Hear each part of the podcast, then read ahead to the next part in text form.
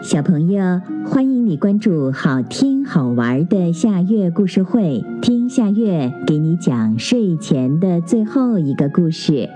你准备好了吗？现在夏月故事会开始啦！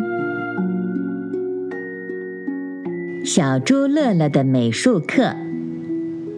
小猪乐乐长大了，爸爸妈妈把他送去了学校。可是小猪乐乐好像不喜欢上学，他更喜欢和小伙伴们做游戏。这一天，乐乐背着书包，独自走到了学校去上课。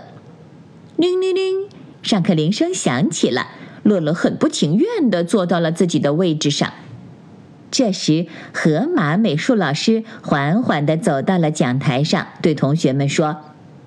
同学们，今天我要宣布一件事儿。明天我要在你们班上出一节课，到时候会有很多别的班的老师来听课，要求你们放学回家以后准备明天的美术用品。另外，明天美术课教大家做彩泥蛋糕，你们记得带上做蛋糕用的彩泥用具。底下的同学们异口同声的回答。知道了，老师。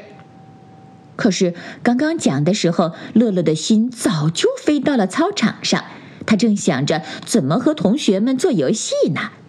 老师讲什么，他根本就没有听清。他以为老师说让他们明天带一个大蛋糕。下午，乐乐放学了。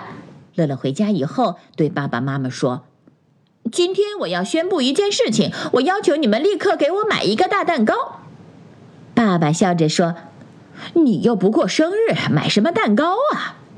乐乐说：“明天河马老师要在我们班出课，要求带蛋糕。”爸爸和妈妈听了，吃惊的张大了嘴巴，然后说：“好。”吃过晚饭以后，爸爸和妈妈立刻就跑向了电脑，开始搜索蛋糕。不一会儿，搜索到了一个漂亮的大蛋糕。乐乐看见了，说：“我就要这个。”然后，爸爸点击了购买，说：“我让快递叔叔明天直接送到你的学校吧。”乐乐满意的点了点头，然后就去睡觉了。第二天上课了，第一节课就是美术课。乐乐见自己的蛋糕还没送过来，着急的满脑子都是汗。不一会儿，有一个敲门的，河马老师去开了门。原来是仙鹤邮递员。仙鹤邮递员说：“乐乐的东西，乐乐的东西。”乐乐听了，急急忙忙的去取。不一会儿，打开了，大家看见了一个漂亮的大蛋糕。这时，河马老师想到了一个好主意，让大家模仿大蛋糕的样子，每人做了一个漂亮的彩泥蛋糕。快下课的时候，才让乐乐和小伙伴们分享了仙鹤阿姨送来的大蛋糕。乐乐这下也记住了，上课的时候一定要专心听讲，否则就会闹出大笑话。好啦，今天的故事就到这里了。可是我还想听。